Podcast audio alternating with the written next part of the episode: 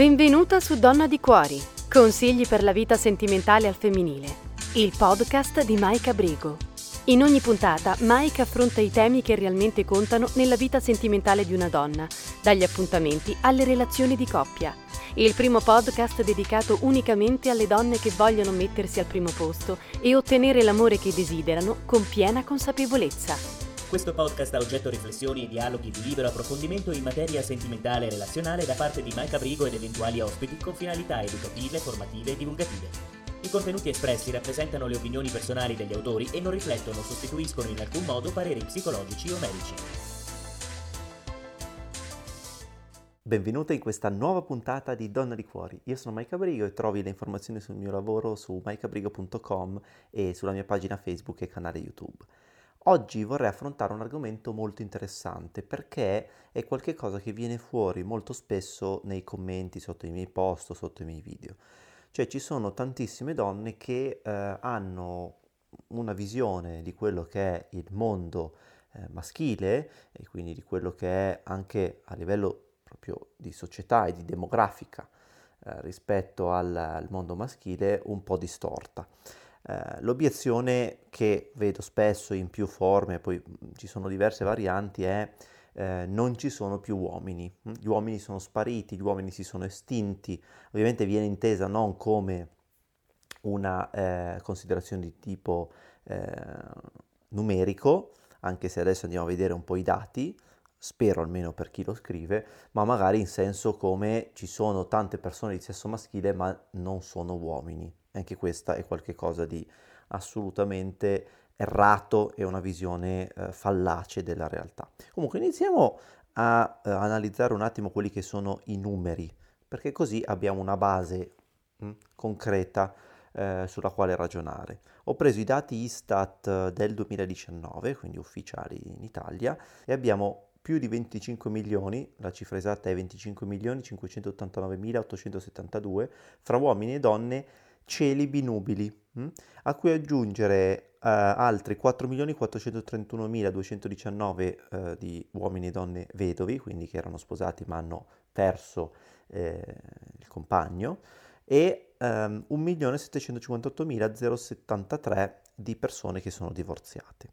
Ora, stiamo parlando quindi di una cifra considerevole superiore ai 30 milioni, più della metà, più della metà della popolazione italiana. Ora ovviamente andiamo a escludere chiaramente la fascia d'età fra i 0 e i 19 anni e quella sopra gli 80, non perché eh, non ci si possa mettere insieme a qualcuno sotto i 19 anni, soprattutto nella fascia adolescenziale, o sopra gli 80, altro che semplicemente dedico più importanza alla fascia fra i 19 e gli 80, qui a livello dell'analisi numerica, perché il mio pubblico ha un'età media diciamo fra i 30 e i 50, quindi ecco, sicuramente escludo quelli troppo giovani o troppo anziani rispetto ai numeri che sto elencando adesso. Eh, ovviamente eh, poi se qualcuno mi segue che ha 18 anni o ne ha 85 va benissimo, non è che le valutazioni poi cambiano più di tanto, anche se sopra gli 80 anni poi ci sono sempre più donne in rapporto agli uomini, perché chiaramente gli uomini hanno un'età media più bassa, ma questo è un'altra considerazione. Quindi ritorniamo ai nostri numeri, escludendo quelli sotto i 19 e quelli sopra gli 80 rimangono ancora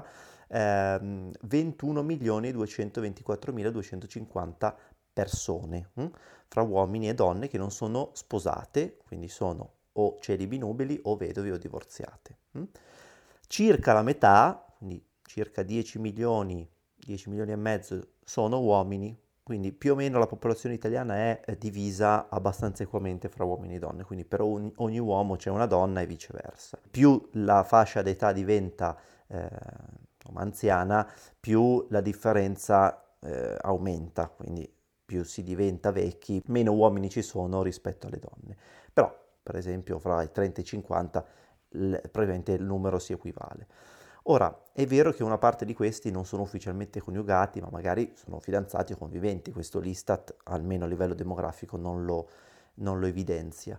Ma facciamo anche che ci siano la metà di questi che sono fidanzati o conviventi, eh, sono sempre più di 5 milioni o circa 5 milioni di uomini che sono a disposizione mh, hm, di circa 5 milioni di donne. Quindi non è che ci sono così tante donne in più di così tanti uomini. Più o meno il numero è quello, ce n'è per tutti. E questo è proprio a livello numerico prima, eh, il primo elemento che va a smontare un po' questa narrativa del non ci sono uomini. Gli uomini ci sono.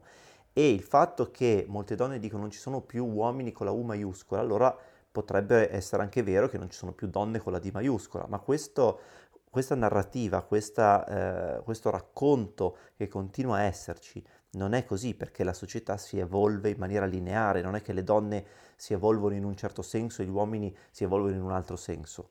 C'è sempre una sorta di equilibrio. Il problema è che queste donne evidentemente non riescono a trovare gli uomini che loro vogliono trovare, ma incappano sempre in uomini che non sono quelli che loro vorrebbero. Quindi da dove viene questa sensazione di scarsità? Da dove viene questo malessere e questa visione distorta poi della realtà? Principalmente ho evidenziato due problemi nel corso di questi anni di lavoro, sono quelli eh, che credo eh, sono quelli più rilevanti eh, per fare un'analisi di questo tipo. Il primo è una visione abitudinaria della propria vita.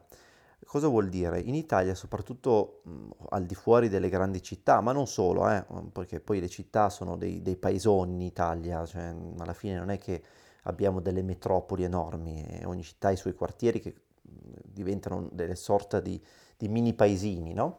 Eh, quindi non è solo una questione di provincia, città, ma è abbastanza diffusa. Ovviamente è più diffusa questa visione forse fuori dalle città, ma appunto non solo.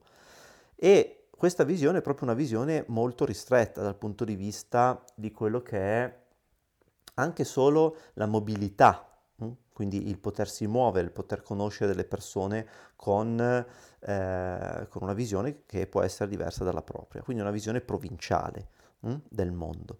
Il mondo finisce per tantissime persone al confine del territorio comunale o del territorio provinciale o addirittura proprio esagerando alla fine del territorio regionale e questo specialmente per i rapporti personali. Quindi quando c'è una visione del mondo di questo tipo, è chiaro che eh, ci possa essere l'impressione che non ci sia abbastanza possibilità rispetto a quello che uno vuole, perché uno sta cercando degli uomini e all'interno di quello che uno pensa sia il mondo, quegli uomini non vengono trovati, perché magari il mondo è il paesino di 3.000 anime o di 5.000 persone in cui tutti si conoscono più o meno, ok?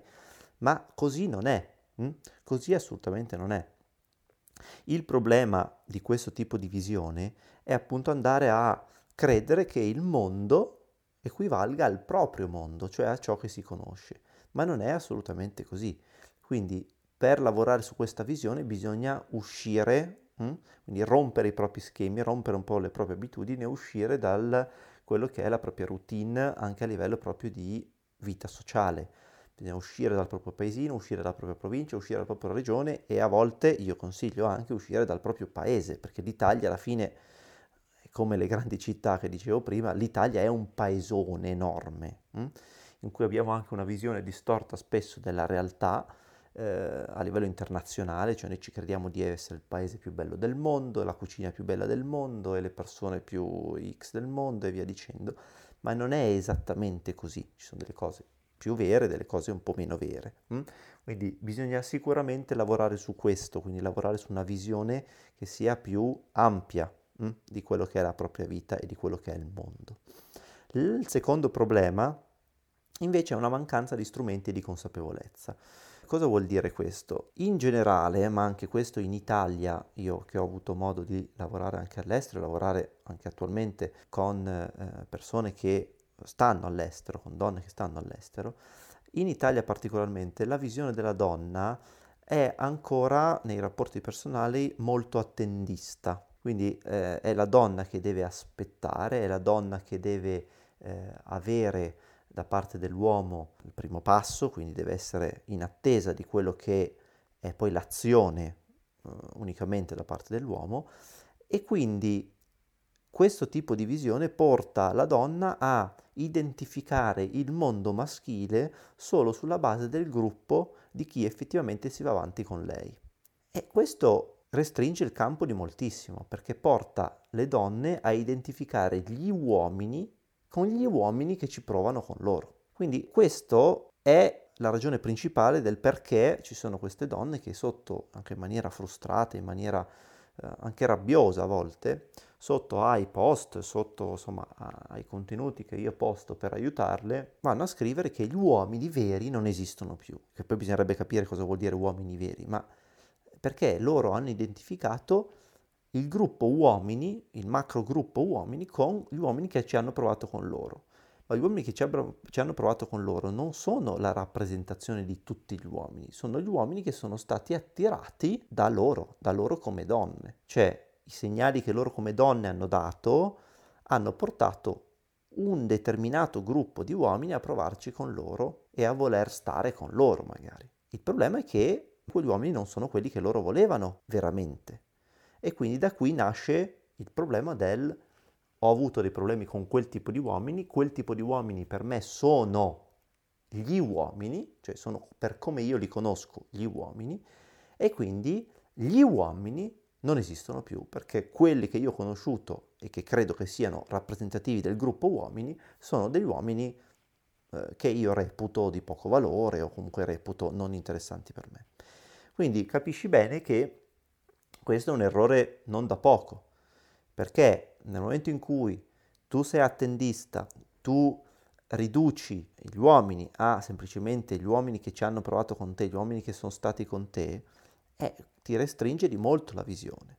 Quindi il mio consiglio per risolvere questo problema è al posto di aspettare uh, che un uomo si faccia avanti, al posto di aspettare di essere scelte e poi lamentarsi che gli uomini che ti scelgono, che poi identifichi come tutti gli uomini, siano sbagliati, non siano effettivamente quello che tu vuoi, Sarebbe invece il caso di iniziare tu a scegliere, selezionare, andando a pescare nel grande insieme degli uomini. In Italia stiamo parlando magari di quei 5-6 milioni di uomini, nella fascia fra i 19 e gli 80 anni. Poi ovviamente si restringe se tu eh, preferisci avere a che fare con un uomo più simile alla tua età, quindi eh, vai a vederti i dati Istat in questo senso, ma devi andare a selezionare nel gruppo degli uomini in totale eh, quello che a te interessa e non aspettare invece che siano loro a provarci per poi lamentarti che non siano di tuo interesse. Quindi questo è quello su cui tu devi lavorare ed è quello che fra l'altro insegno anche nel mio corso gratis. Quindi se tu non hai mai frequentato il corso gratis, ti consiglio sicuramente di farlo perché sono tre video più uno di bonus dove trovi appunto informazioni utili che vanno a smontare un po' i falsi miti eh, che molte donne hanno a proposito degli uomini, hm? sulla mentalità maschile, su quello che è effettivamente eh, quello che gli uomini vogliono e su quello che sono le dinamiche fra eh, uomo e donna. Quindi puoi andare su corsogratis.maicabrigo.com e trovi eh, appunto questi quattro video che sono credo proprio una base per iniziare a lavorare su questi aspetti che abbiamo visto in questa puntata. Direi che siamo arrivati alla fine anche di questo episodio e quindi io ti aspetto nel prossimo.